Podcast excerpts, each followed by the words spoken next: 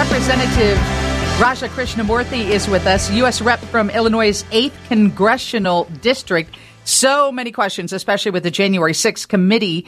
But, um, Representative, do you use emojis when you text back and forth with, with your staffers, your kids, anyone in your life? I do, I do, and I can't say that I'm really adept at it, but I, I do my best.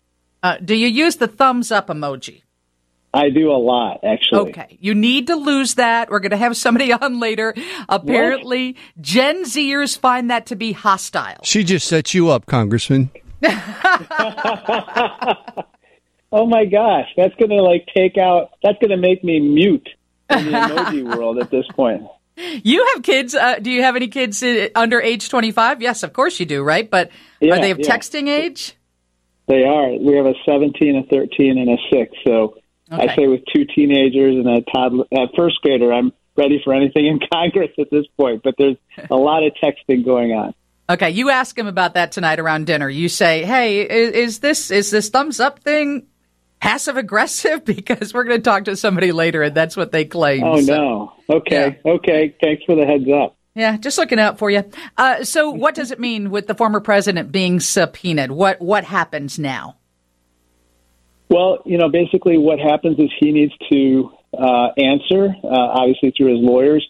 But yesterday, he uh, even before being formally served with a subpoena, he put out a 14-page response to uh, the public announcement that he was going to receive a subpoena, and it was a doozy. I, I think you may have heard about it, but he not only doubled and tripled down, he may have quadrupled down on the um, the big lie uh, that there was widespread fraud in the 2020 election, and he called the insurrectionists from January 6th, quote unquote, great American patriots. Uh, these are the people that he wants to pardon if he gets uh, elected to the presidency again. What is the likelihood of that happening? You speak with other members of Congress, you speak with senators, you're in D.C. What are people saying on both sides of the aisle? The things that we don't hear. With regard to whether he's going to answer or testify or that, that kind of thing? That and whether he's going to run again. Oh, okay. Uh, on the first, I don't know. I, I, I've, I've heard on the one hand that he said that he'd like to testify, he'd like to do so live, so to speak. Uh, on the other hand, his lawyers don't want him anywhere near uh, a microphone uh, at one of these hearings because he'd, he'd have to testify under oath and that would be uh, probably a bad thing in his case. Um, with regard to you know running for president, um, I think the odds are probably greater than fifty percent at this point, Lisa. I think a lot wow. of folks think that he views that as potentially a very good legal strategy because he perceives that the Justice Department may be less willing to prosecute somebody running for president. Um, of course, that makes my colleagues on the other side very nervous because they don't want to see him run for president. Congressman, you don't really think he's going to testify, do you? I mean, he spent all this energy blasting the committee. Uh, I don't think, I mean, I just can't imagine him actually doing it.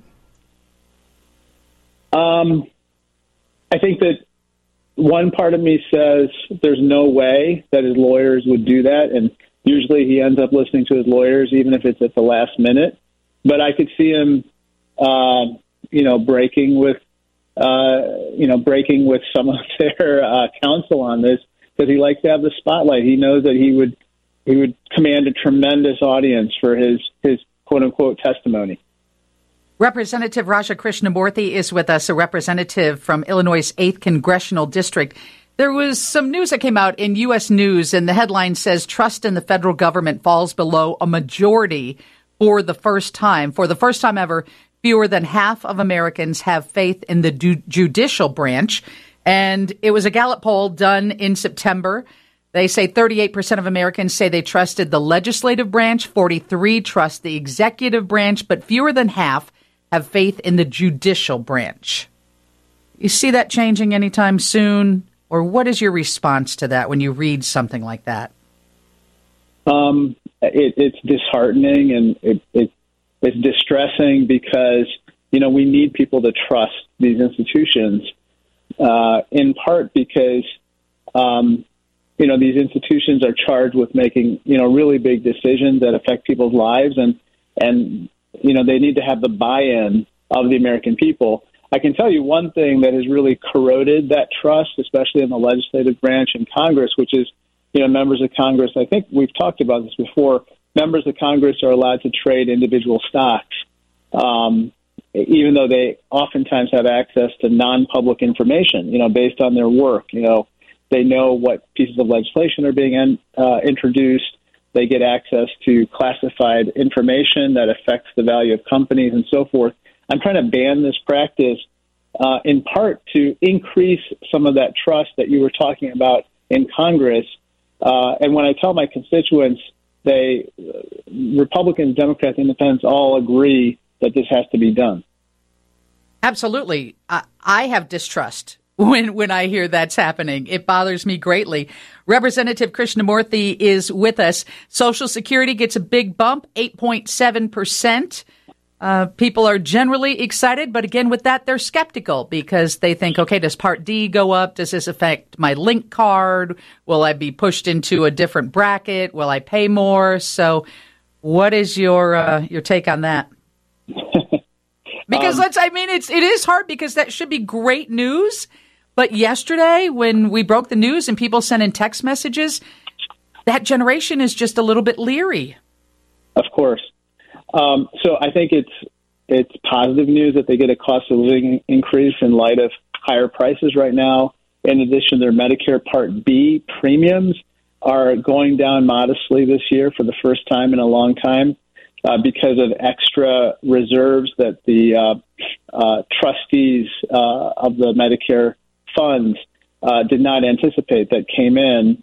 Um, I think that what I'm really concerned about is, you know, the the reason for the cost of living adjustment, which is inflation, I I think it's real. Uh, prices are going up. We have to do more to fight it.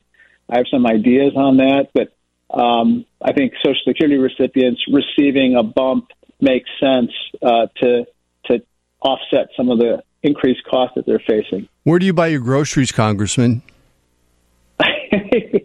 I'm just I'm just I'm just wondering what your thoughts are on this the merger of uh, Kroger and Albertsons that was made formalized today. I mean, I know there's going to be some government scrutiny. It's it, it looks like uh, that new company and Walmart would have almost 45 percent of the grocery business in this company country.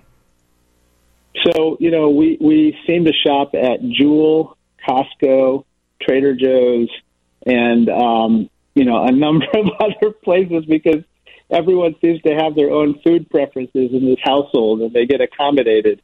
Um, but I, as to the more serious point, I think that what consumers will be kind of concerned about, the government will be concerned about, is just the concentration, market concentration of, for instance, um, Jewel and um, Mariano's, uh, which I believe is owned by the Kroger chain, uh, if I'm not mistaken. You're correct. Uh, I think that ends up concentrating something like one third uh, of all supermarkets under their under their uh, control. And with food prices already elevated right now, uh, especially in meat packing, by the way, uh, and meat and poultry and beef, uh, where four companies control more than 85% market share and have seen uh, their prices increase double digits, and they seen their profits soar by 300%.